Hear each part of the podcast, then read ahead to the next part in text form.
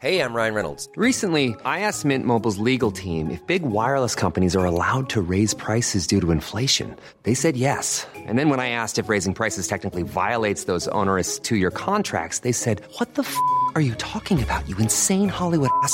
F- So to recap, we're cutting the price of Mint Unlimited from $30 a month to just $15 a month. Give it a try at mintmobile.com slash switch. $45 upfront for three months plus taxes and fees. Promo rate for new customers for limited time. Unlimited more than 40 gigabytes per month. Slows. Full terms at mintmobile.com.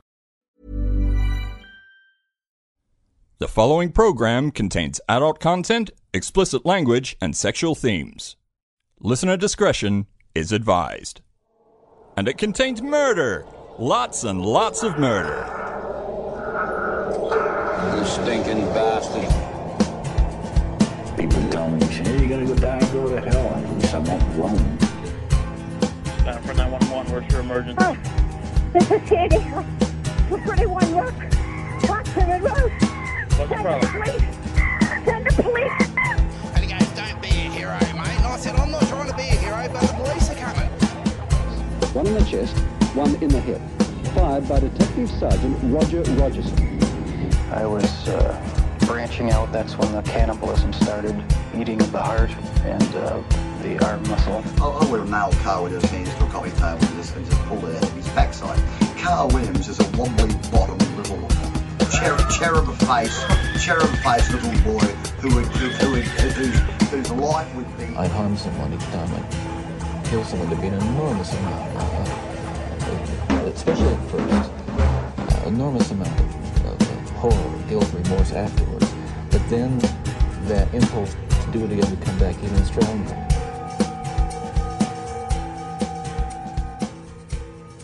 Mary Ellen Samuels masterminded a plot to have her husband Bob killed for insurance money and then organised the murder of the man she paid to get it done.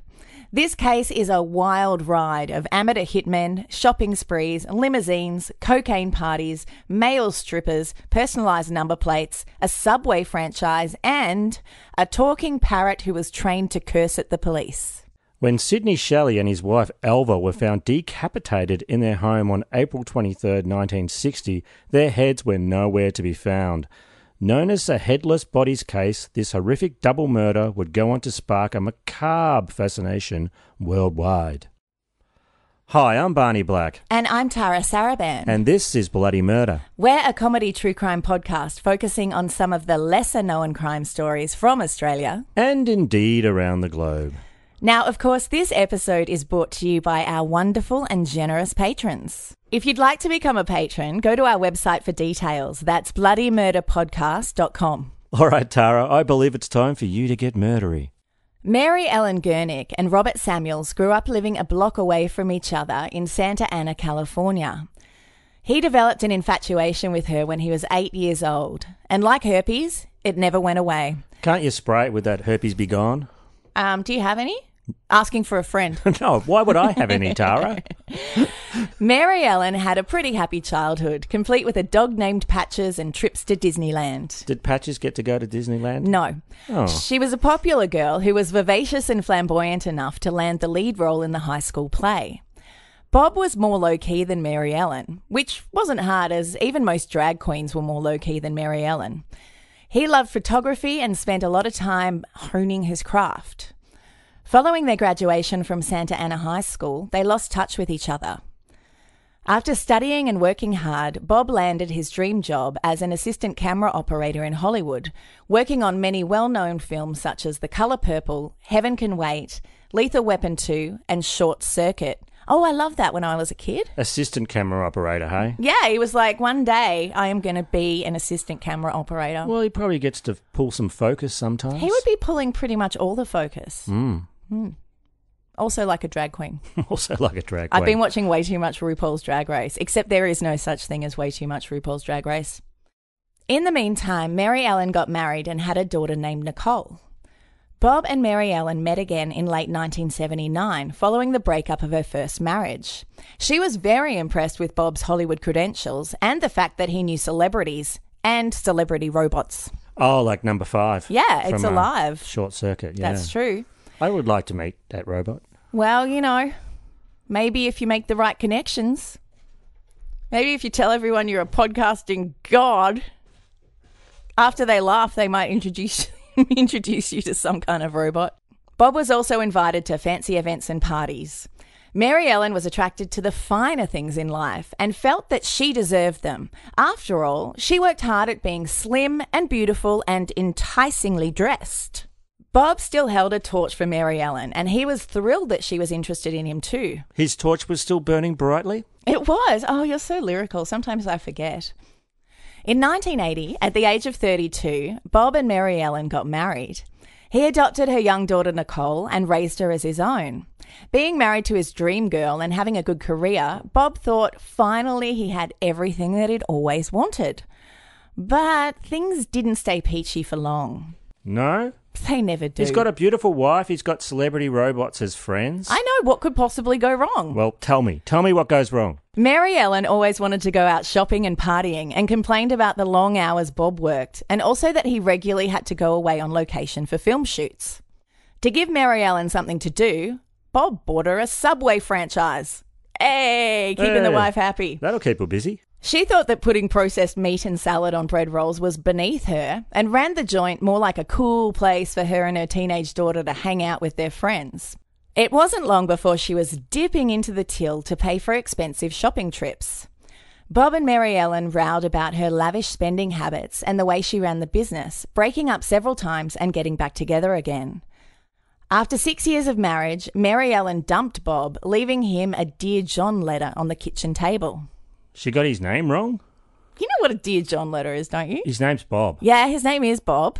I've, ne- I've never got a Dear John letter. I- I've got lots of Dear Barney letters. You're rubbish. I'm out of here. Well, I don't think they say Dear Barney. They say Yo fuckhead usually, don't they? yeah, yo, Yo fuckhead. fuckhead, I'm out of here. Yeah, I'll answer to that too. Okay, so she got a Yo fuckhead letter. She Oh. wrote him one. Oh, now it makes sense. Yeah, don't you think? So in the letter, she complained that the marriage had gone stale, like so many uneaten Subway rolls. It also said, No matter what happens or what you think of me now or later, I will always care for you. We just can't live together.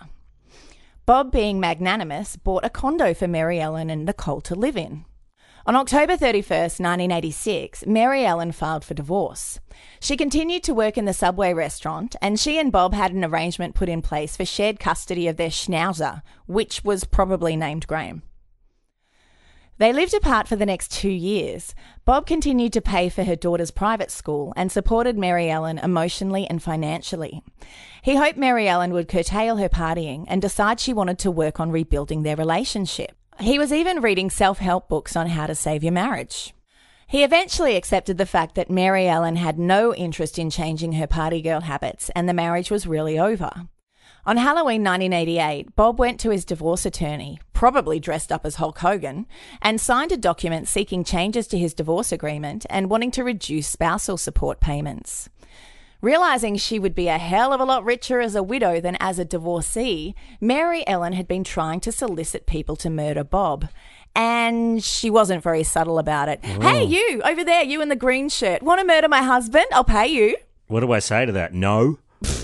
What about you, fella? That's a nice moustache. Want to murder my husband? No. Yeah, so I mean, it wasn't going swimmingly.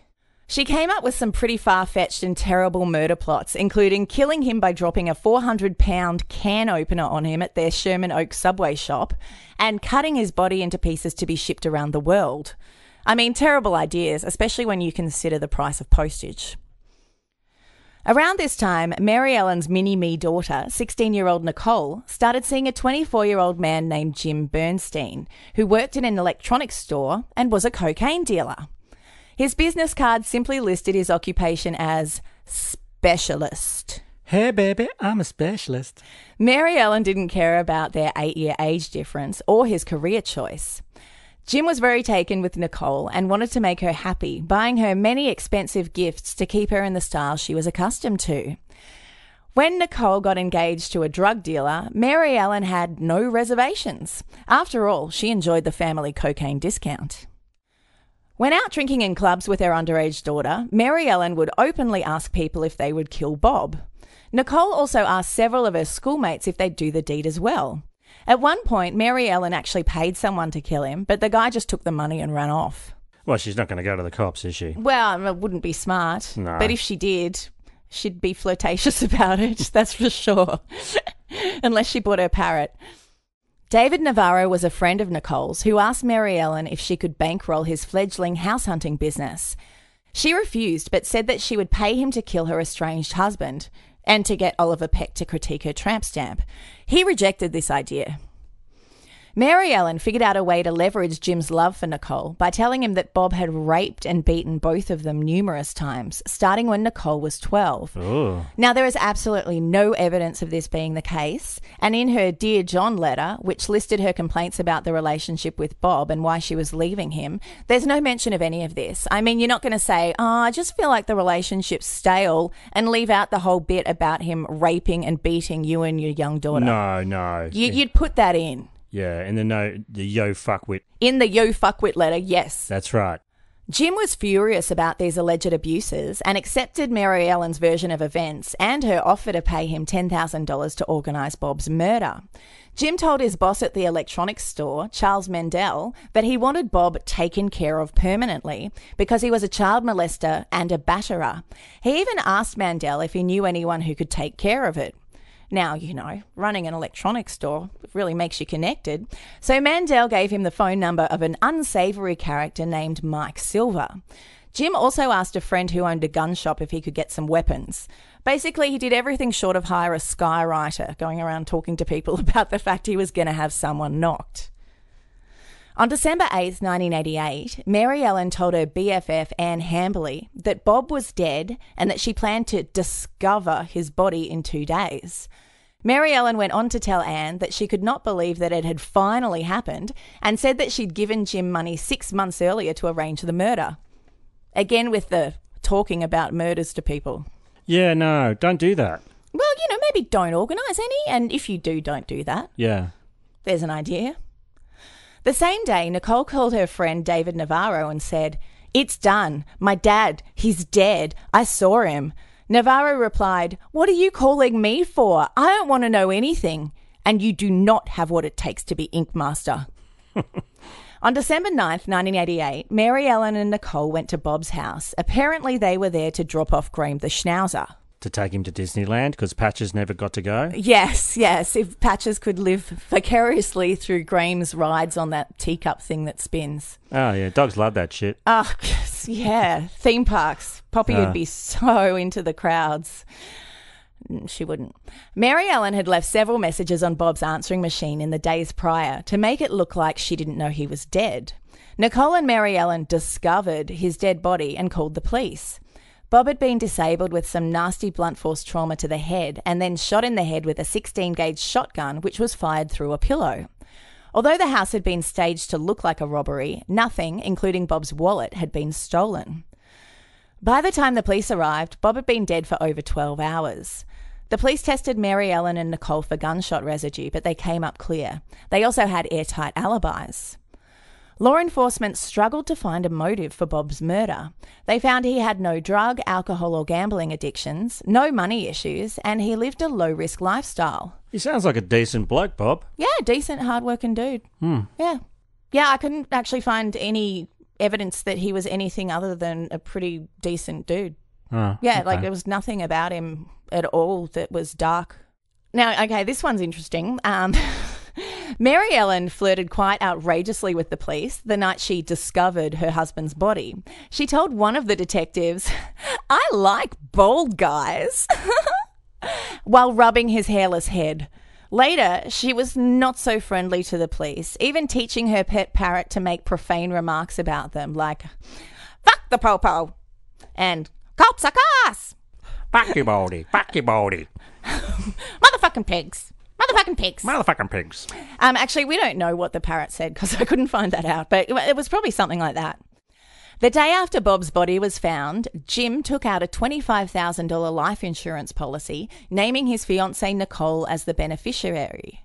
Oh, Jim, that was not a wise move. Unlike all the other wise things he's done. Mary Ellen collected on her dead husband's insurance policies, and the total amount of them was around half a million dollars. In addition, she inherited their properties and the Subway franchise. Mary Ellen burnt through the money at an alarming rate.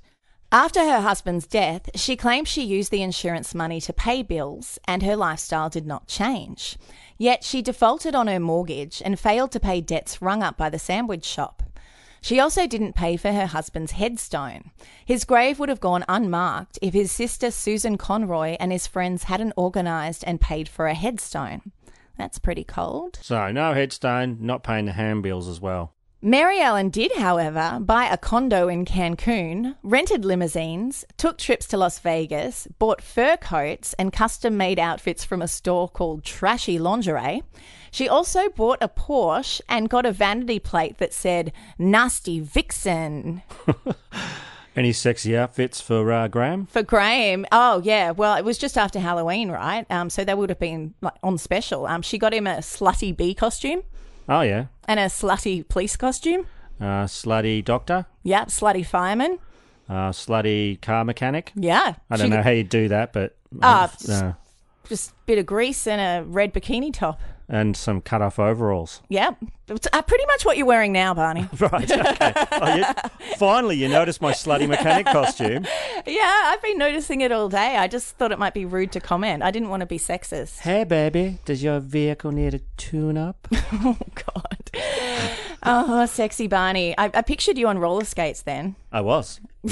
That would explain it. Uh, uh, hey, baby. Four months after her husband's murder, Mary Ellen threw a huge coke fueled birthday party for herself at the Knollwood Country Club. All the celebrity robots were there. Oh, yeah. Um, R2D2. Oh, number five. Yeah. That, Uh, that one from Lost in Space. um, Chappie. Oh, I love Chappie. Yeah, Chappie's great. Uh, Shortly after Bob's death, Mary Ellen took up with a new boyfriend who had an amazing name. His name was Dean Groover, and he was a music promoter who was a fixture of the LA club scene. Pleased to meet you. My name's Dean Groover. sounds like a cool cat. He was so ah. cool. He'd go on to take a picture of Mary Ellen in a hotel room, lying on the bed with $20,000 in $100 bills covering her naked body, which does not sound very hygienic to me. No, and it wasn't very sexy, too. I've seen that photo. it really was. It was quite comical. It's, you know, back in the day before you can actually see what the picture's going to look like. Um, and she's doing that thing where she's got the, the double chins happening. Yeah, the you know? chin's going to her neck, and it's, yeah. Yeah, so it's kind of like it's, it's we'll put it up in our on our Instagram and our Facebook page. It's it's worth seeing, but sexy is not the word that comes to mind. Mary Ellen might have been considered sexy, but not in that photograph. But she was by no means smart, telling her friend Anne that Bob had been killed by a man named Mike Silver who Jim had hired. She's just given her all the details. Well, that's exactly what happened. Yeah, I know, but like, would you go around telling everyone like all the details of the way that you murdered your husband? no, Is this a good move? silly. Makes it easier to get her to have a little sit down and old Sparky, but still. Mm. Jim also made incriminating statements, telling his employer that Bob's murder had been taken care of and that he received money from Mary Ellen to pay Silver for his part in the crime. By this time, David Navarro had become Jim's partner in a Sherman Oaks cocaine dealing business. Jim and Navarro were together once when Jim received a page, called the number that had been sent, and then went to meet Mike Silver, referring to him as the hitman. After Bob's death, Navarro made an anonymous call to the police and provided them with the phone number Jim received via the page and Mike Silver's name. Navarro also dropped the album Nothing Shocking with his band Jane's Addiction. No, that's a different Dave Navarro. Oh, sorry, I'm getting confused. This David Navarro also explained to the police the roles played by Mary Ellen and Jim in relation to Bob's murder. After Navarro provided this information, the police searched Jim's and Silver's apartments but didn't find anything incriminating. Um, by then, Jim had like scampered off and they left a copy of the warrant at his place. Jim started confiding in friends that he was feeling remorseful and frightened of being caught. He was thinking of going to the police and confessing everything. Ah, loose lips. Mm-hmm. Eat chips. Concerned by his big mouth and sooky demeanour, Mary Ellen told her BFF Anne that she wanted Jim killed because she thought he might disclose her involvement in the murder. She said she'd let a $2,500 debt Anne owed her slide if she found someone to get rid of Jim. In April of 1989, Anne introduced Mary Ellen to her live in boyfriend, Paul Gall. Yep, better call Paul Gall. Paul Gall. Paul Gall. Paul Gall. What is your name? Pogo? No, it's Pogol. Pogol? Pogol. Gall? Paul Pogo. Paul Gall. What are you, a clown? I'm going to get you murdered. Thank you. Uh, if you know that your friend is in the habit of having her hitmen murdered, um, why would you want to get your boyfriend, Paul Gall, involved? I guess the motivation was all about the Benjamins. Mary Ellen told Paul Gall that Jim had organised to have her husband Bob killed and was now blackmailing her. The lies just fly off her tongue, I gotta say. Like so many hundred dollar bills fly off her boobies when the fan gets turned on in the hotel room. Uh, She agreed to pay Paul Gall $5,000 for killing Jim. Paul Gall. Since Jim's life insurance policy was $25,000, it would not only pay for his murder, but there'd also be plenty left over with. Worried about being arrested, on Mary Ellen's advice, Jim goes and stays at Anne and Paul Gall's place.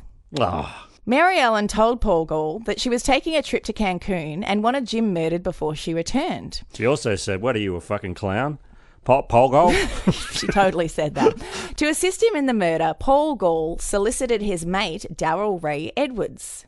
On June 26, 1989, Jim told his older brother that he was freaking out because he was the only person who could burn Mary Ellen. I guess that's why it was a good idea to go and stay at her best friend's house, right? Ah, loose lips eat chips. Yeah, you know they Yeah. do, buddy. The next morning, Paul Gall met Edwards at a bar and they started drinking. Ah, brekkie beers, classy. Classy. Later that night, after drinking all day, they lured Jim out into a rural area on the pretense of ripping off some drug dealers. They then beat and strangled him to death and threw his body over an embankment. Afterwards, Anne called Mary Ellen in Cancun and let her know that Jim was dead. Several weeks later, Jim's badly decomposed body was found by hikers in Ventura County. After investigators rehydrated one of his fingers, they were able to run his prints through the system. They could then identify Jim Bernstein's body as he had a record for passing bad checks and impersonating a police officer. When Ventura County sheriffs searched Jim's place after his murder, they found the warrant that was left there by LAPD after Bob's murder, and so they called them. Now, this is how they found out that Jim was a suspect in Bob's murder. Ah, all the pieces are falling into place. They are. The LAPD detectives and Ventura County Sheriff's Department teamed up to investigate. Crossover episode. It's a crossover episode. Hey! Yay, we love those.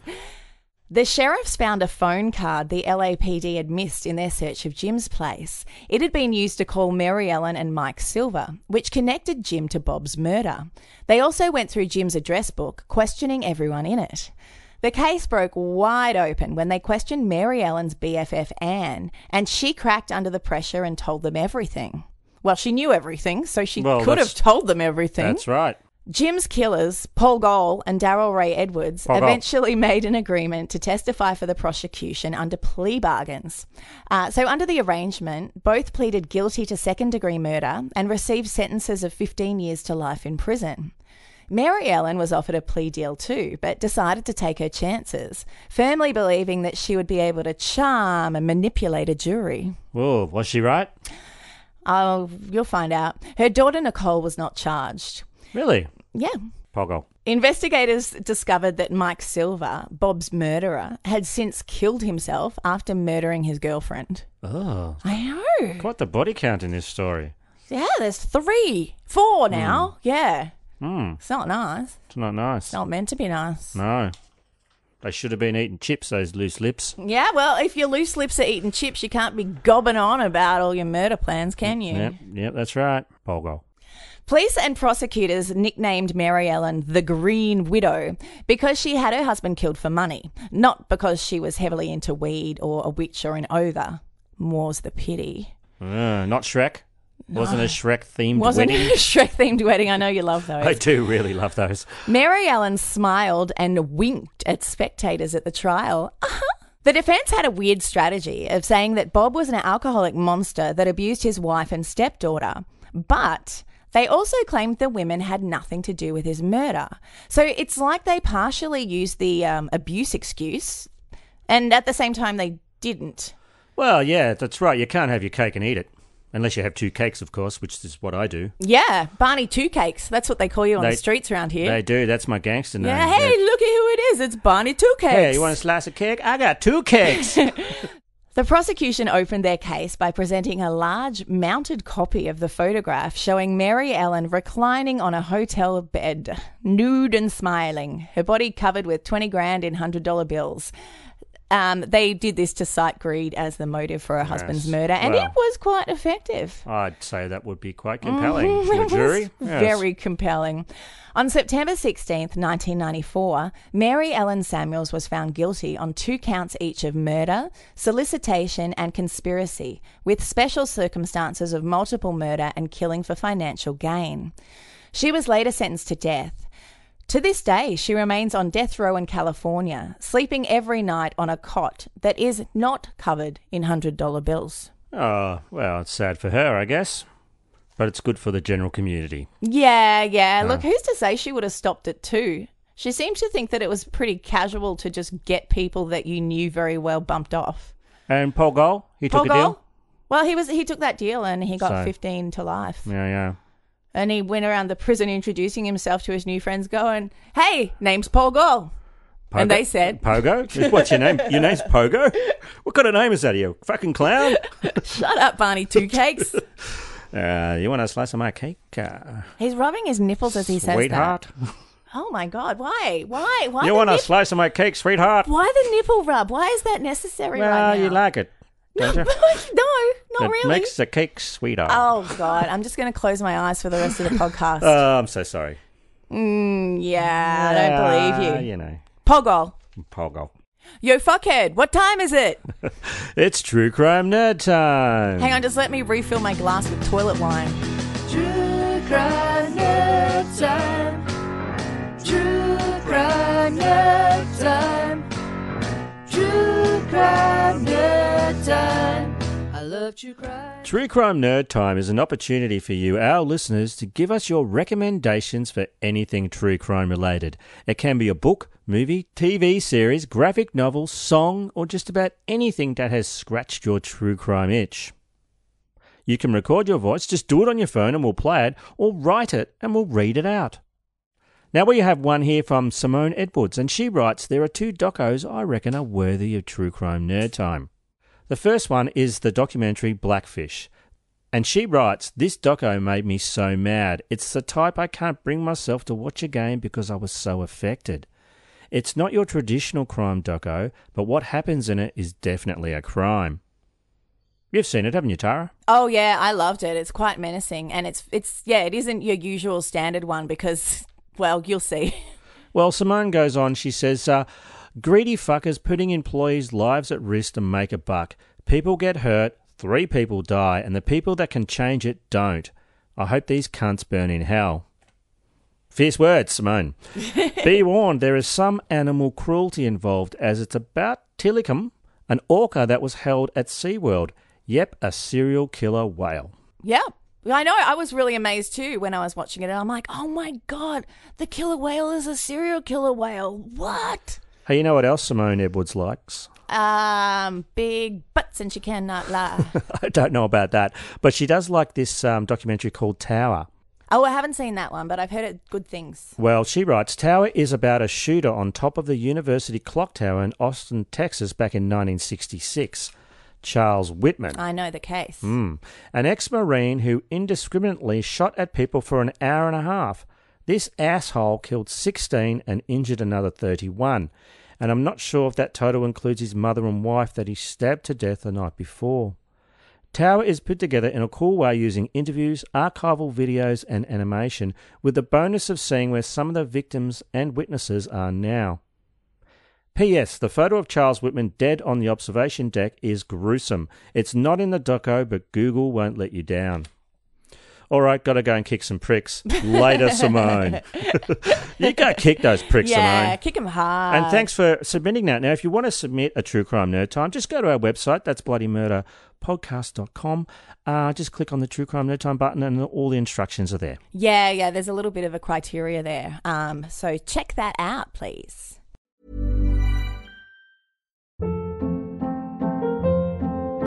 Hold up. What was that? Boring. No flavor. That was as bad as those leftovers you ate all week. Keke Palmer here, and it's time to say hello to something fresh and guilt-free. Hello Fresh. Jazz up dinner with pecan-crusted chicken or garlic butter shrimp scampi. Now that's music to my mouth. Hello Fresh. Let's get this dinner party started. Discover all the delicious possibilities at hellofresh.com. All right, Barney, it's time for you to get murdery. Eric Francis Bowles was born on January 7th, 1927. He would go under a few aliases in his long criminal life, but I'm going to stick to Eric to make things simpler, even though Eric is clearly a cat's name. Yeah. Eric was born into a stable family life in Carlton, New South Wales, where he attended the local Marist Brothers School. When he was 13 or so, he ran away. For what reason? We know not. What we do know is that Eric got up to all kinds of mischief and rambunctious behaviour. He probably just didn't want to clean his room. Yeah. No, Clean, Mum, I'm not cleaning my room. clean your room, Eric. No. That's it. I hate you, Mum. I'm running away and you'll never see me again. I don't want to go to school. Yeah. Eric broke into a Rockdale cinema and a house and destroyed stock in a produce store. All my potatoes, you little gobshite, the Irish shopkeeper yelled as Eric ran away laughing. but Eric wasn't laughing for long, Tara, as a local copper grabbed him by his scrawny neck. The Children's Court then heard seven charges of stealing against him.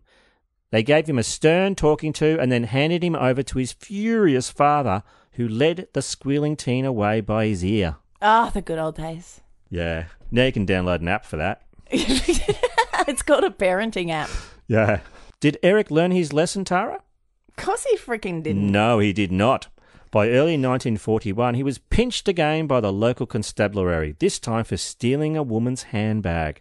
But before the charge could be brought against naughty Eric, he escaped, and after stealing money from his mother's purse, he headed to Newcastle. Yes, there's a Newcastle. Right, he's got a thing for women's purses, doesn't he? Ah, you know, matches his shoes. I guess it does. It was here that he first met up with James Anderson and they jumped a train to Cardwell in Queensland before separating. Eric then drifted around the state committing acts of tomfoolery. Eric would then go under the name Harry Lambert. Now, Tara, Eric had a good reason for adopting a new name in Queensland, for he had plenty of legal history in New South Wales to conceal. At Gordonvale, Eric was caught after breaking into a railway station and stealing 15 shillings. He was sentenced to 14 days in jail. Not long afterwards, he broke into a house in Cairns to pinch goods worth about 45 pounds. And at Ravenshoe, he was caught stealing 5 shillings. It was in court that Eric was noticed by Christian Davo Watkins, a touring magician. Alrighty. Davo must have liked the cut of his jib. He paid his fine and gave him a job as his assistant slash apprentice. Maybe he just thought his legs would look really cool sticking out of that box that you put ladies in to saw them in half. Well, I think he had a very sparkly costume and he went, Who's going to fit into this? Yeah, right. He, he had the Oh, leotard. Yeah, that 13 year old boy over there. Yeah. So, yeah, whether he had any form of custody arrangement over 13 year old Eric is unclear. Oh, well, you know, owning a costume that will fit the kid is like half the battle for custody back then. Now, I saw your ears prick up when I said magician. Oh, everything pricked up when you said magician. Would you like to hear about Christian Davo Watkins, Tara? For the whole rest of the evening, please, Barney. Okay. Davo the Magnificent seems to have been a journeyman magician in the eastern Queensland area, travelling around and making his living by entertaining children. He was not especially famous, but seems to have been a familiar figure in this region. We assume his name Davo was pronounced Dave O in the style similar to every Australian, like your Aussie as kind of thing, of putting an O on an end of a name to indicate a casual, friendly type of person. Davo! Davo. The magician. I am Davo the Magnificent. I picture him looking like Catweasel, by the way, and I hope I'm right. Well, like the- Electricity.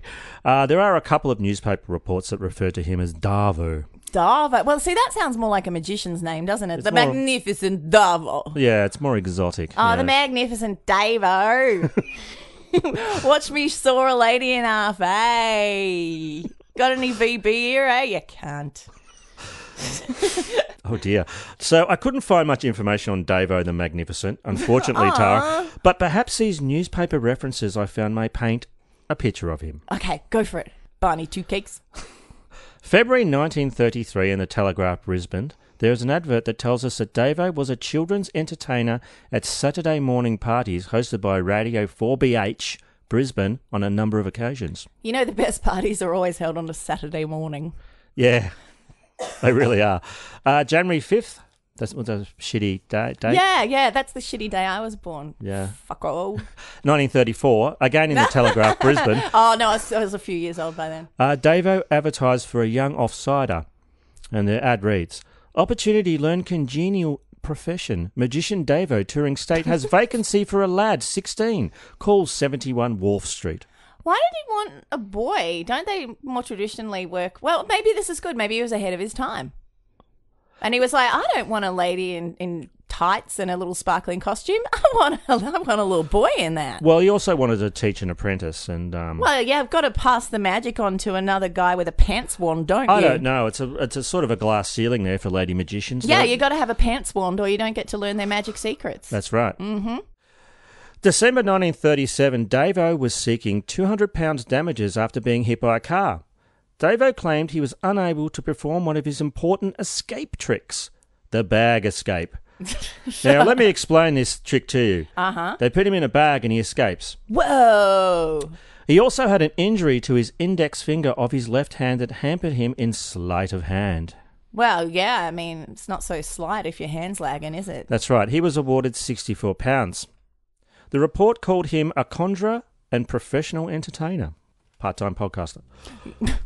he would be involved in another court dispute at Nambour in 1939, in which two vehicles collided and Davo was found to be at fault. Well, not so magic when he's driving, is he? Well, that's right. Uh, another report here, February 1939. The Courier reports his sleight of hand amazed his youthful audience at Prinsloo.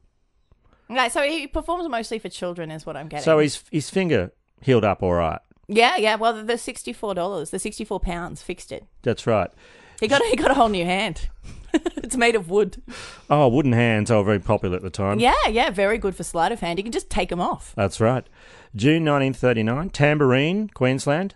The children of the local state school were given an enjoyable and interesting entertainment at the school on Monday by Davo the Magician, who visits the school periodically under permit from the Department of Education. Oh, he's a learning magician. Yeah. Hey, what's going on here? You're not trying to teach me shit, are you? Oh, Damn straight, I'm going to teach you stuff. I'm Davo the Magnificent. hey, uh, Tara, did you know that you cannot have a pet rabbit in Queensland? Well, unless there's a couple of different, you know, ways to get around There that. are exceptions because of the rabbit problem in Queensland. Oh yeah. And what are you the should see it at exceptions? Easter. It's terrifying. Um, well, one is you're allowed to have a rabbit if you're going to medically experiment on it, because that's good. Um, and also, if you're a magician, you can have one. That's right, but you have to be a registered magician. Yeah, yeah, not just like you know, like just like a home magician. You have to be like you've got to have your permits and your paperwork in order to get a rabbit. Well, yeah, and to get into the Magicians Guild, you have to jump through some hoops, so to speak. Well, hoops of fire, invisible fire, and invisible right. hoops, and Yeah. also I think generally you have to be a dude, or at least back then you probably did. So, how is that, Tara? Do you now get Davo the Magnificent? Well, somewhat. I mean, I would like t- just to hear even more about him. Like, what did he like eating?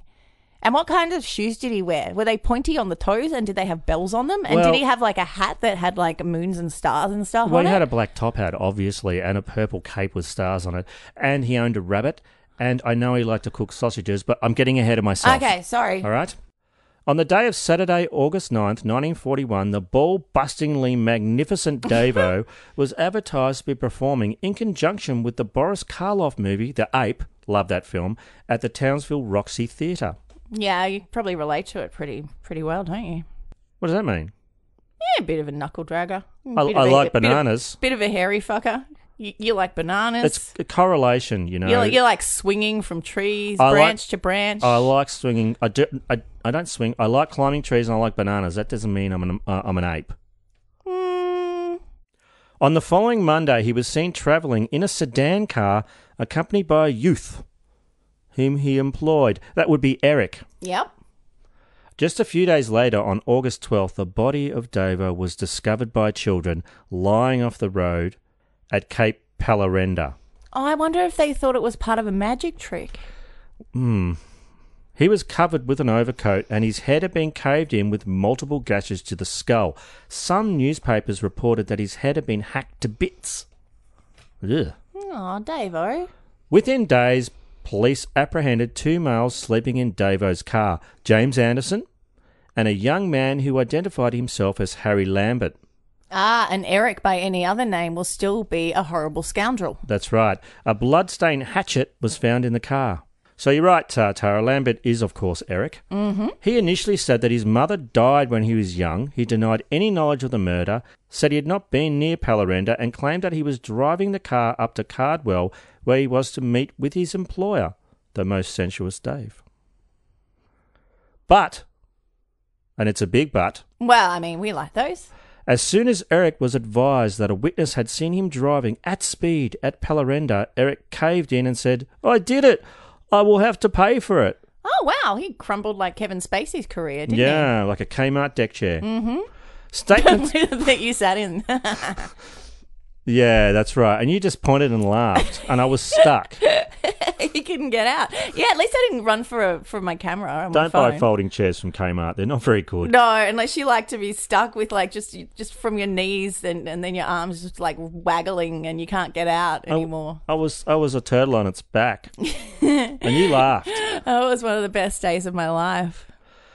Statements made by both Eric and Anderson contradict each other, but both would later make accusations against Davo the Marvelous to the effect that he had intended to molest Eric. On August 14, police charged 14 year old Eric with murder. Presented to the Townsville magistrate in early September, Eric said that he had joined up with Davo the Groovy a month previously and they had had a number of arguments, with Davo saying, according to Eric, that he had a paper giving him control of Eric until he was 21. We don't know if that's true. No, it's just if the costume fits. Yeah, that's right, the sparkly one. Yeah, until you grow out of this, you're Yeah. mine. Until you grow out of this, you're mine. Yeah, that's how it works, and it's really stretchy. So you know, he could be, un- unless he like you know works out a lot or, or eats a lot, he could be wearing that in his thirties. Eric stated that while they were camped at Pallarenda, Davo the Wondrous was about to cook some sausages in a frying pan when Eric hit him with a tomahawk several times. He really should have let him cook the sausages first, I well, think. yeah, you'd think. Well, then Eric dragged the body some distance away, and then, finding that his heart was still beating, hit him again.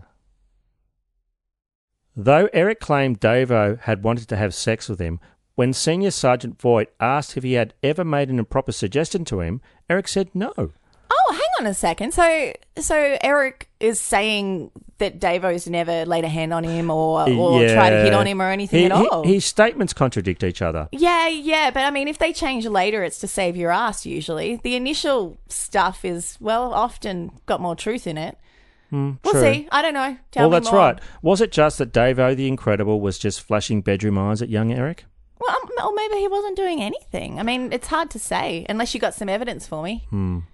Eric also admitted to taking a purse with a few pounds in it and a watch and a notebook outlining Davo's secret magic tricks. Well, maybe that was the real motivation. yeah. Steal his magic. Evidence was given that Anderson believed Davo was a sexual pervert and had formed that opinion from information given to him by the friend of a boy who had once worked for Davo. The suggestion was that Anderson tried to convince Eric that he was a prisoner and should break free and travel north with him. This actually sounds to me like Anderson's trying to groom Eric. Yeah, it does, doesn't it? The magistrate stated outright that Anderson was a mischief maker, accusing him of encouraging the murder, but Anderson hotly denied that he was trying to cause trouble. An inspector of fisheries, William Hidding, gave evidence that he met Davo the Awesome and Eric just a week before the murder, and that Davo had made a remark about leaving all his belongings, worth about £500, that's a substantial Yeah. amount of money in uh, in those days to Eric in his will if he proved to be a decent and reliable apprentice. Davo, he said, was a most respectable old fellow. Okay. The magistrate at the hearing said that he was more than satisfied that Anderson had set Eric against his employer and made him unhappy. Eric would write to his mother in October 1941 relating his history to date and writing, I killed him and took his money and his car, so it's no use you worrying about me and spending your money and coming up here because if you come up, I will do my best to get sent to prison as I'm not sorry for anything that I've done. Oh. Teenagers, eh? Yeah, I know. Ugh. He also boasted to his mother that he'd spent £10 in three days on beer and tobacco after murdering Davo. Oh, his mother must have been so proud of him. Hmm. Speaking from the box, Eric doubled. That's a good name for a podcast, but it'd have to be hosted by ladies. That's the name of my fourth album. I think I might have missed a word there. Speaking from the witness box, That's more like it. Eric doubled down and said that Davo had made improper suggestions to him, and following an attack, he had struck Davo on the noggin with an axe. Hang on, so now he's saying that Davo did attack him. That's right. That's a convenient turn of events, or, well, changey up of his story, isn't it? Slippery Anderson, in the meantime, was released without charge. Justice R.J. Douglas of the Supreme Court received a verdict of guilty of manslaughter from the jury. He told Eric in a most stern voice In its verdict, the jury has evidently considered that there was some provocation. You have had a good education, are an intelligent boy, and have a good father and mother. You got into bad company and started petty thieving. I like that he's had a good education by the age of 13. Nevertheless, it is quite possible and quite likely that you can yet become a good citizen, but you must be shown that you have to obey the laws. He sentenced Eric to be detained until he reached the age of 18. So he only got four years. Yeah, that's not a lot. Wow. Lucky he's so damn well educated, though. it's really, yeah, he's, he's done so much book learning. Yeah, I mean, he had up to 12 at school. hey, he's probably a doctor.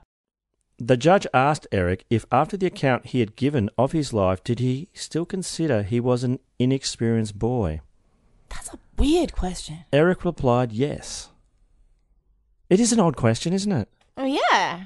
I found that in the, in a newspaper article about the court case, but yeah, That sounds like a grooming question. it really did. Davo the thwarted sausage fryers. Uh, his estate was sold at auction in Townsville on February the 13th, 1942, including conjurer's apparatus, camp bedding, fishing gear, several of those really long multicoloured handkerchiefs that you pull out of your mouth, one white, one white rabbit, one top hat, and one of those boxes to saw a woman in half. Oh, yeah, you have to have one of those. And of course, the sparkly costume. Yeah, yeah. In 1944, Eric was released back into society and went under the name Terence Patrick O'Connor, but we're still going to call him Eric. Yeah. Eric, not wasting any time, started to steal from shops and houses. He then headed back to New South Wales to break some laws there too. In July 1945, Eric broke into a home in Newcastle and stole a rifle and other articles. In February 1946, he stole £10 by fraudulently cashing in another man's pay docket. Ugh, you just don't do that. No, that's not cool, man. Not cool, Eric. In July 1946, he and some accomplices pinched two cars, one at Casino and another at Marumbala, Mawilumba. Oh. Mawulumba. and another at Mawulumba, along with more than 100 other items of property, which I'm going to list right now. no, I won't. Eric was also remanded to Newcastle on a separate charge of stealing goods to the value of £170. So he's prolific, isn't he? Yeah, yeah. He uh, can't keep his sticky fingers in his pockets, can he? Oh, he's got sticky fingers. Mm, Mhm. Yep. On the car theft charges, Eric was sentenced to two and a half years jail. He made the telling statement by his theft that he had gained a hundred pounds, which he'd spent within a week, probably on beer and tobacco. Oh, you know, sex workers and cocaine. Oh, that's right. And then he wasted the And rest. some, some, some gambling, maybe. Oh, and then he wasted the rest. Yeah. And argued that the ordinary honest working man would work three years to earn the same amount. He said that if he was given three years for the offence, he would be no further behind than the honest man who had worked for three years. Oh, he's just a bit of a dipshit, isn't he? A little upstart. Nice one, Eric.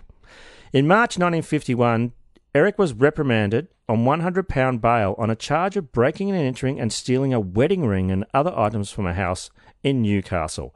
He, he likes to steal shit in Newcastle. Oh, well, don't we all? Hmm. Sentencing him to three years imprisonment, the magistrate said, You have a shocking record.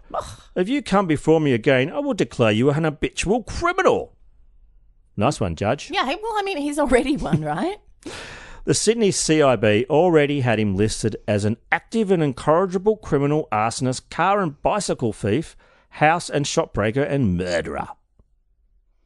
So, yeah, he's on some listicles already. yes, yes, he has quite the Yeah, resume. He has quite the resume. In 1952, Eric was discovered breaking into a house in Newcastle. Ah, well, of course. Um, actually, the suburb of Hamilton, which is in Newcastle, attacking the male of the house and bashing the man's wife with a tie lever. This landed him six years in Maitland Jail.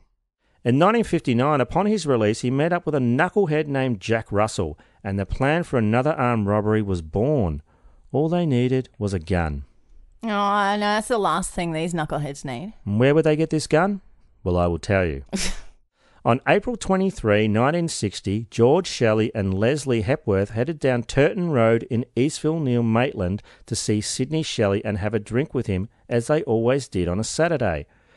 34 year old Sidney was George's brother and Leslie's brother in law. He lived in an isolated cement cottage with his wife, 21 year old Elva Elaine Shelley, and their eight month old daughter, Louise Joan. When they knocked on the door of the house, there was no answer. Then Leslie noticed blood on the front doorstep. By the way, Leslie's a bloke. Yeah, I figured. Hmm. Using a 44 gallon drum to stand on, George peered through the front window. The body of Sidney Shelley was lying in the hallway covered in blood. His head was missing. The two men ran the full mile to Sidney's mother's house at the edge of Eastville. Mrs. Shelley then immediately called the police. When detectives arrived at the house, they tried to keep Mrs. Shelley out, but she heard the baby crying and raced in. Little Louise Joan was found in the crib close to suffocation, covered by blankets and a suitcase. Mrs. Shelley took the baby to Maitland Hospital, where she had to identify the two headless bodies. Her daughter in law had been found in the bedroom, partially covered by a blanket, one arm hanging over the side of the bed, and a pool of blood where her head should have been. It appeared that Sidney had been decapitated on the front doorstep while Alva was beheaded in the bedroom. There was no apparent motive and no obvious cause of death, i.e., gunshot wound, strangulation, etc. Mm-hmm. The coroner confirmed that the heads had been removed post mortem and that Elva Shelley had been 16 weeks pregnant. Sidney Shelley had been Elva Dixon's first love, and the young couple had married in 1959. Sidney had spent most of his life working in the bush, beginning at 17, where he worked in Tamworth sewing wheat bags, along with some rabbit catching, sugar cane cutting, and at the time of his murder, he worked as a brickies labourer at East Maitland Primary School. Now, I couldn't find much about Alva.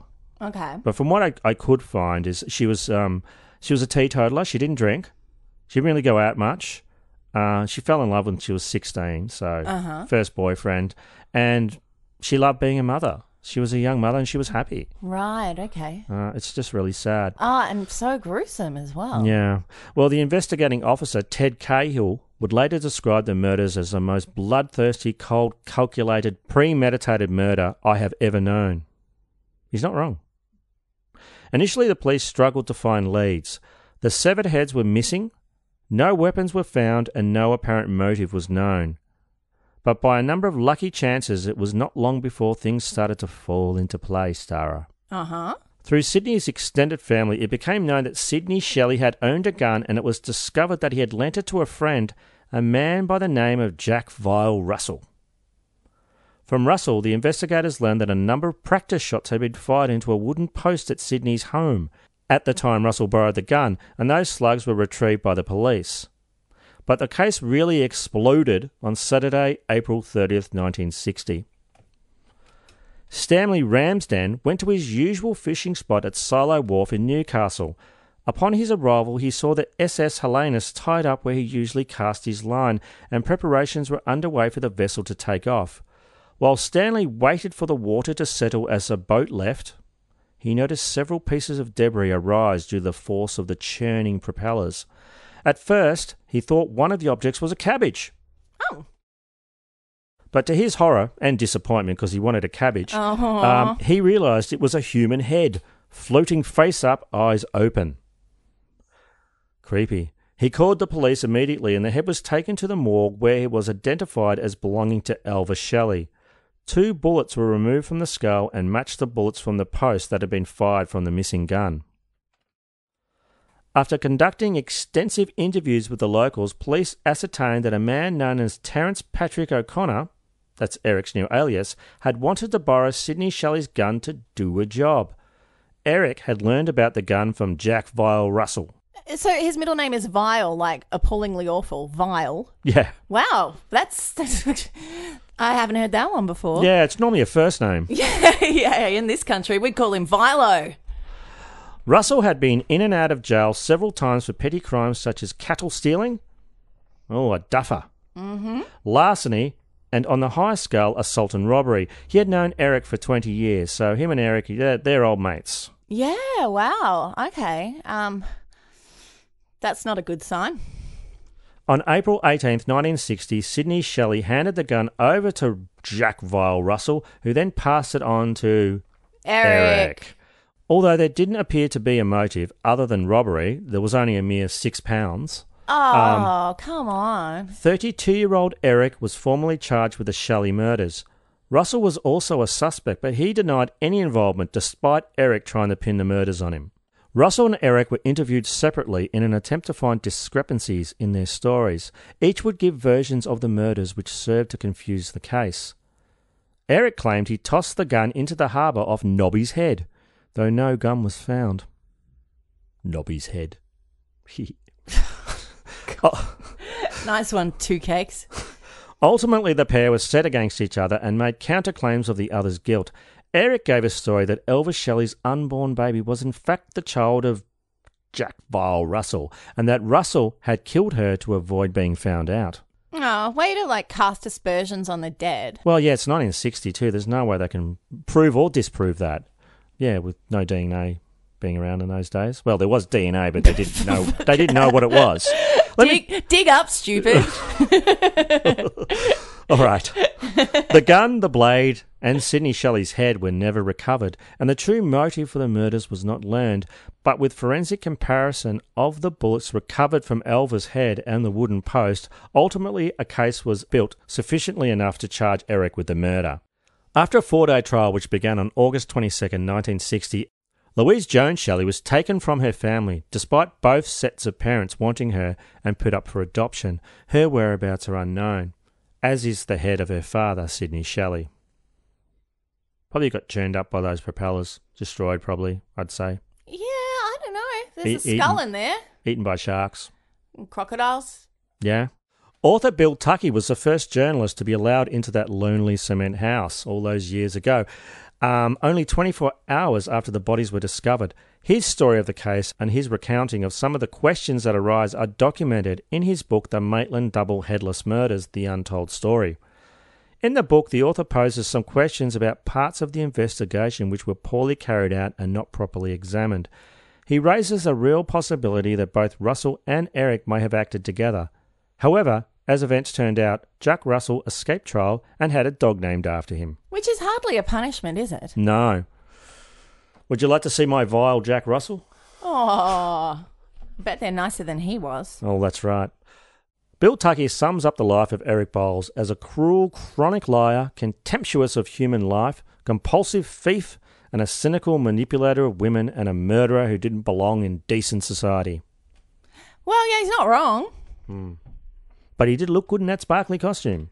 Well, I mean, I guess that's what they were going for. Yeah. Do you think he tucked? Ooh, I don't know. Hmm. That's a question. Oh, it's not a good one. That's not a good one.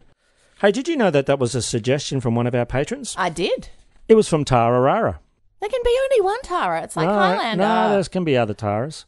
Uh, she writes actually in an email. She said, "Funny enough, in the late '90s, I was a teenager hanging out at a mate's place in East Maitland when media showed up asking her parents all sorts of weird questions and if the house was haunted. This is a house that she's currently in, Mhm. and they and it absolutely freaked the fuck out of everyone. We discovered we were in the headless house of Turton Road. Oh wow! Uh, so there, Right. she spent a, personal night. Not, she spent a night in a haunted house. Well, I mean, assuming that it was haunted, may not have Yeah. been haunted, but it might have been. Well, they never did find Sidney Shelley's head, so his headless corpse would probably wanders around, Just trying to find his find his own head. Ah, That's that's how ghost stories go, I think. probably. Yeah. How about some listener feedback? Yeah, let's do that. Haley Runyon shared a post that said, Best quote Rape is about violence, not sex. If a person hits you with a spade, you wouldn't call it gardening. I love that quote. Yeah, it's spot on. Yeah. Johnny M. Venezia posted something we agree with. I'm not mad you called me an asshole. I'm sad that you lack the creativity to call me anything else. You knuckle dragging, inbred swamp twat. Yeah, I mean, you know, use your imagination. That's why I don't use the word bitch. I find it just too unimaginative. Yeah, it's not a great word, too. Ah, come on, I'm- it's overused. I'm even fine with my kids swearing. I just don't like them using that word. I just, yeah. yeah, but come up with something new. Twat waffle? Samuel Devatek taught us an important new word. It's anti stalking. Now, that's a verb that means learning a person's routine in order to avoid them, which is exactly what I used to do um, uh, with some shifts at work. I'd be like, oh, that horrendous person who I hate supervising always works Saturdays and never Sundays. Well, I know what I'm doing. Well, we've both got certain streets that we really don't drive down. Because, Oh, yeah. we call it the Goblin Hot Zone. Yeah. Yeah, that's right. Sarah Smith and Compton posted, Help, I think I've accidentally committed a federal crime. There I was, overtired and overworked, stood in front of a postbox with a letter and a dog leash in one hand and a full poo bag in the other. Guess which one I posted? now, what? Do I call the post office and confess? Stand about at pick up time and explain to the poor postie who empties a bin? Or just hope that they never link it to me and move on with my life? Needless to say, I did not bung the letter in after it. I'm trying to take comfort in the fact that it'll surely be frozen by 5 pm pickup time. Oh, well, lucky she didn't do it in Australia. No. We'd be reeking down the street. It'd be like cooked, Yeah. boiled dog poo. Oh, it'd be terrible. Well, Sarah uh, Smith and Compton, your secret is safe with us. Yeah, clearly. We won't tell anybody. No. Hey, Tara, I have a question for you. Mm, I'm not taking questions at the moment. What is Aussie as? Aussie as are tales of criminal stupidity with a quintessentially Australian flavour. Do you want me to write it down for you? I would like to hear one, please. Okay. Today I'm going to be talking about an Aussie truck driver's encounter with a yowie, which is an Australian folklore entity reputed to live in the bush or the outback. They're pretty much our version of Bigfoot, and they tend to steer clear of big cities. And cameras. The 53 year old truckie, who wants to be identified only as Gary, Gaza, has described a terrifying encounter with a three metre tall yowie while driving in a bushy part of the Gold Coast hinterland in November last year. Gaza has described how he had to slam on the brakes when the giant hairy creature emerged from the bush onto the road in front of him in broad daylight. He says the yowie thumped on the bonnet of his truck angrily before disappearing into the forest. Gaza told the press he's been plagued by nightmares ever since, saying, It was the worst thing that's ever happened to me, eh? Oh, I tried to push it in the back of my head and think, that was freaky. It just can't be real. Oh, I just couldn't get it out of my mind. I was having trouble sleeping at night. He said that before this encounter, he didn't think Yowies were real and was worried about how people would react to his story. Fortunately for him, his wife, Mrs. Gaza, believed him. In a rather unfortunate coincidence, the dash cam on Gaza's truck was being serviced on the very day of the Yowie sighting, and so he didn't get to record the incident. Hmm. How convenient. Hmm, for the Yowie. Gaza said, Ah, the whole thing lasted for five seconds, and, and you're staring this monster in the face, watching it, making sure it isn't going to step around at you, and you're scared for your life, not grabbing for a fucking camera. Gaza has only driven the road he saw the Yowie on once since his close encounter of the furry kind, and says he doesn't believe he'll ever see the Yowie again. Oh, you know, I figured it's a one in a million thing. Lightning doesn't strike twice. On the other hand, I'd like to see it with a camera, you know, just to prove it. We would all like that to happen too, Gaza. Yeah, we would, Gaza. Pixar, it didn't happen, Yowie boy. Mm, that's a good one. Well, yeah, and I'm going to Queensland. All the Yowies are going to come attack me for it. Come at me, Yowies. Thank you for letting us invade your ear holes, Hey. your delicate ear nubs. And thanks to our patrons. If you'd like to support us, visit our website. If you just want to buy us a drink because we're really thirsty, there's a Mhm. PayPal donate button there too. I've been Barney Black, And I've been Tara Saraban. and this is Bloody Murder. Please don't forget to review us on iTunes. And of course, rate and subscribe, it really helps us. You can follow us on Twitter at Bloody Murder Pod. Uh, join our Facebook group or um, check out our Facebook page. Um, we're also on Snapchat and Insta. Our Insta is bloody underscore murder underscore podcast. And of course, check out our website. I've, I've done a lot of work on it lately. Uh, bloodymurderpodcast.com for news, galleries, more episodes, and merchandise. Thanks for listening, and we'll be back soon. Goodbye and adios. And keep kicking against the pricks.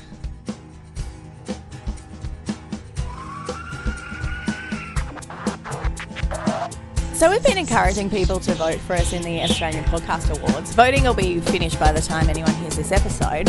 Um, but I wrote this thing in our Facebook group saying, you know, those of you who haven't voted, we've used technology to make it so you can no longer hear the podcast. All you'll hear instead is me singing Peter Allen songs off key while Barney makes farting noises for an hour.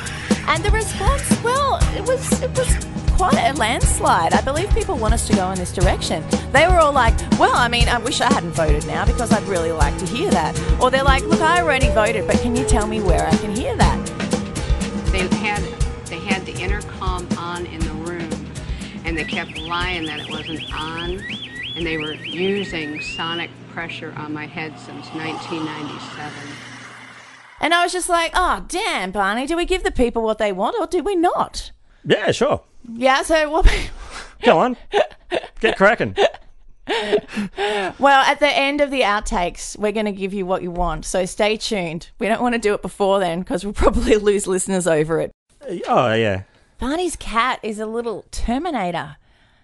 He just he inflicts pain and he laughs about it. Yeah, little he- kitten laugh. He's a, he's a furry bullet. He runs around just fucking shit up, knocking stuff over. If there's if there's a table, he's going to knock everything off it with his paw. He's just going to push them off. yeah, he knocked my Just for water, my sport. glass of water over onto a power board earlier. Yeah. Story comes first, like Law and Order. We're we're story driven. We're not. We're, we're Just not. like Law and Order. yeah, we're not a personality podcast. Well, I'm talking Law and Order original flavour. That was Oh. story driven. You could change the cast at any time. Mm-hmm.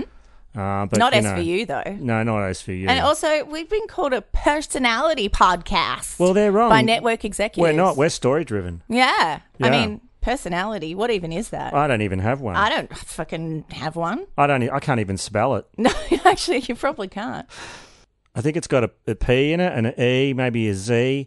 I fucking wouldn't know because I don't have any personality. Nah, none at all. Monotone None. Barney. That's None. what they call you. Yeah. Yeah, they call me um beige Chara. Yeah, Yeah, really. they it's not do. about my skin color because I'm way whiter than that. Hey, this guy over here, though, let me just get him on the mic. Hey, baby, I got personality. Oh, sexy Barney. He's got personality up the yin yang. That's right. And um, you know, Russian Tara. I hear she's got some kind of disapproving personality. Oh, really, it's quite stern. I do not have problem with personality. For I have personality enough. After all, she worked hard at being slim and beautiful and enticingly dressed. Much like ourselves, Tara. Well, yeah, people often, when they want to get into podcasting, they're like, what's the one thing you need to do? And I'm like, well, clearly you need to work hard at being slim and beautiful and enticingly dressed. Oh, damn straight. Yep, that's how you do it. The rest will just come. Well, Cambo does, I know. yeah, those So- purple fisherman's pants. I know. I could almost see through them if I imagined. Don't that they draw were attention to his transparent. dong? They, well, yeah, I just looking straight at his junk. I know, and then he's all like, "My eyes are up here, Barney." My eyes are up here, Barney. Stop looking at me junk, Barney. Well, that's because you're trying to figure out if he's got a, a, a Lil Cambo Rager on. Finally got the mics all to myself, and I can have that dream show that I always wanted, where it's just me talking to myself. Why are my ears red? I didn't actually say anything about you. I just said how I now have my dream show where I talk to myself. Why are my ears red and why does my bum hurt? Well, I got to tell you, the two things are connected. Your bowls look like Kojak and you'll bring a snogging. Your parrot voice sounds like Adrian Edmondson. Yeah. so enticingly um, dressed. I'm, I feel like I should take this full wedding dress off. I thought you were dressed as a slutty mechanic. Well, I was before, Oh, but I had a quick costume change. You're the Diana Ross of podcasting. Well, I am. That's true. Barney Two Cakes is going to tell you to. Pogo. Pog, pog, poggle, Pogo. poggle. Eric Francis Bowles was. Eric Francis's balls were what? Eric Frankie Balls Paul Goals was, re- balls. was really Paul Goal. Paul Goal's balls.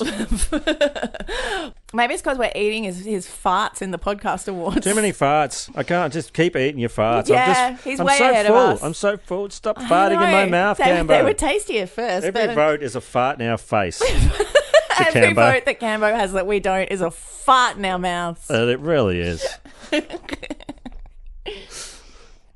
Yeah, a little bit tasty though. I reckon you're still into them. Eric Francis Bowles was bo- bowls, bowls. It's bowls, isn't it? Bowls. Did Eric learn his lesson? Paul Goal. Paul Goal. It was here that he met. It Paul was- Goal. He did not meet with Paul Goal. Dean Groover. Dean Groover. hey, hey, baby, I'm Dean Groover, and I'm gonna lay down some beats for you. Yeah. I'm going to buy you some drinks. We'll have some cocaine and then we can have a really good talk to each other about some really deep and meaningful things. Hey, did I mention my name's Dean Groover? Come on, uh. Mary Ellen. Let's hit the road. Yeah. All right. Break it down. I'm Dean Groover. the name's Dean Groover. I like coke. Oh, I want to see a show where Dean Groover and Super Grover join forces, or forces even voices. Fuck, talking.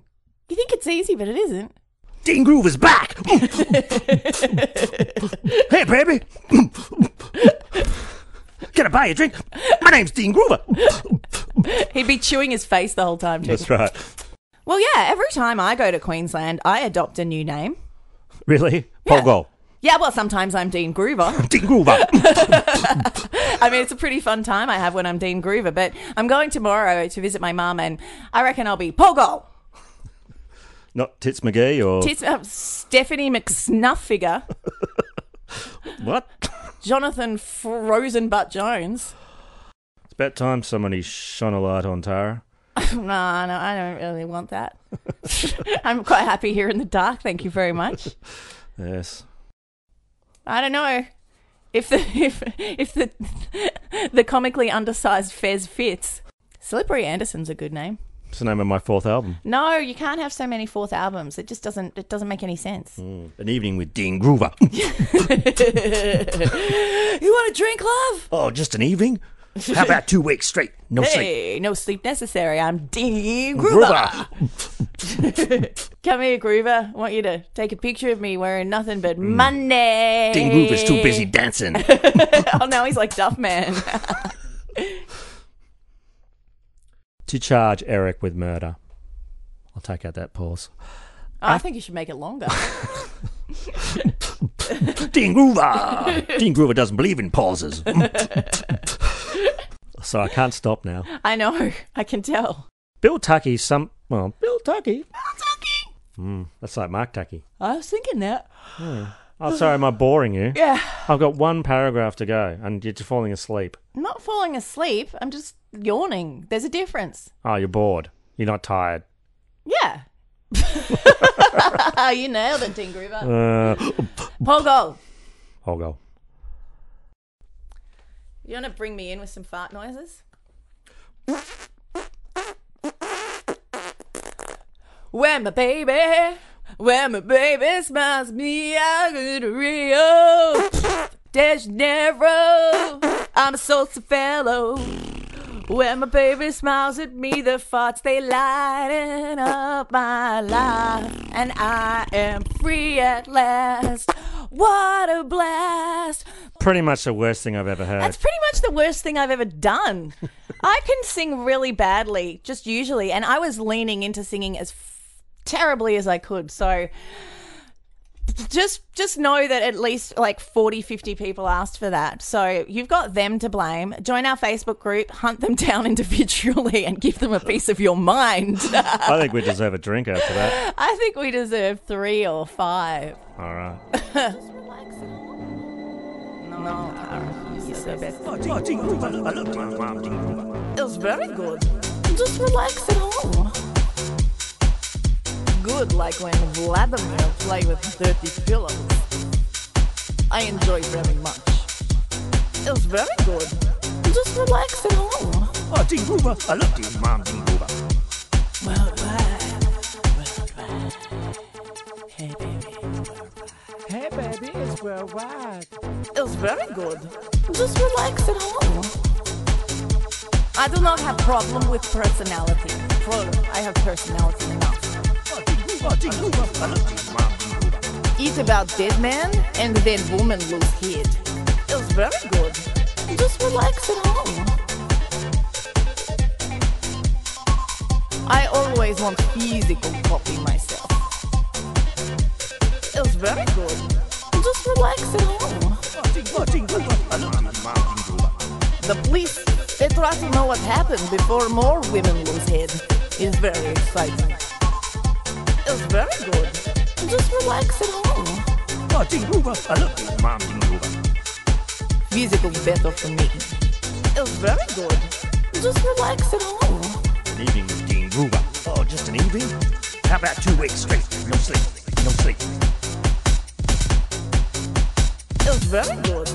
Just relax at home. No sleep. Wait a minute. What is this you hear?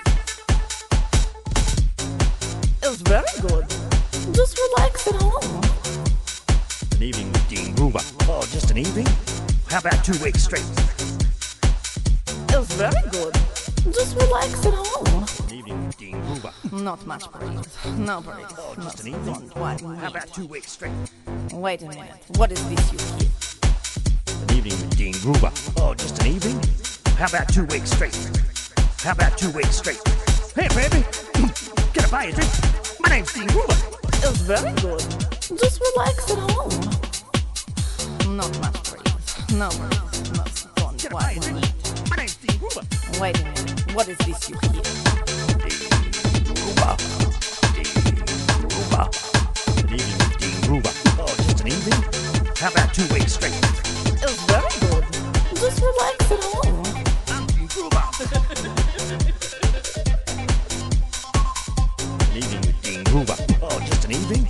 How about two weeks straight? It's very good. Just relax at home. Wait a minute. What is this you hear? An evening with Dean Gruber. Oh, just an evening? How about two weeks straight? It's very good.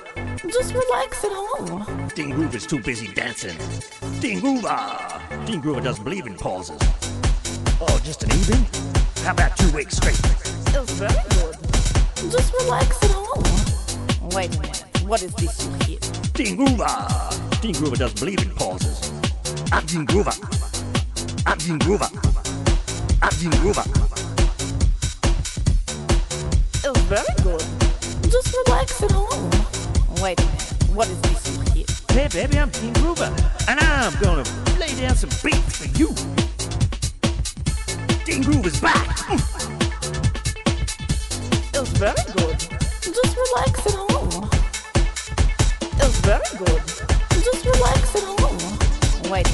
What is this you hear? Not much breeze. No breeze. No fun. Why? You shouldn't leave your tools lying around the house. You might lose them. Thanks. Maybe you could finish that up tomorrow. Randy's trying to rest. She's not feeling well. Okay. I guess I'll be going now. Wait, I have something for you to take care of upstairs. Wait a minute. What is this you hear? Fuck you. Yeah, fuck off, Tara, Russian Tara. Bring back normal Tara. Bring back All right. beige Tara. Beige Tara to the rescue. Ever catch yourself eating the same flavorless dinner three days in a row? Dreaming of something better? Well, HelloFresh is your guilt-free dream come true, baby. It's me, Keke Palmer. Let's wake up those taste buds with hot, juicy pecan-crusted chicken or garlic butter shrimp scampi. Mm. Hello Fresh. Stop dreaming of all the delicious possibilities and dig in at HelloFresh.com. Let's get this dinner party started.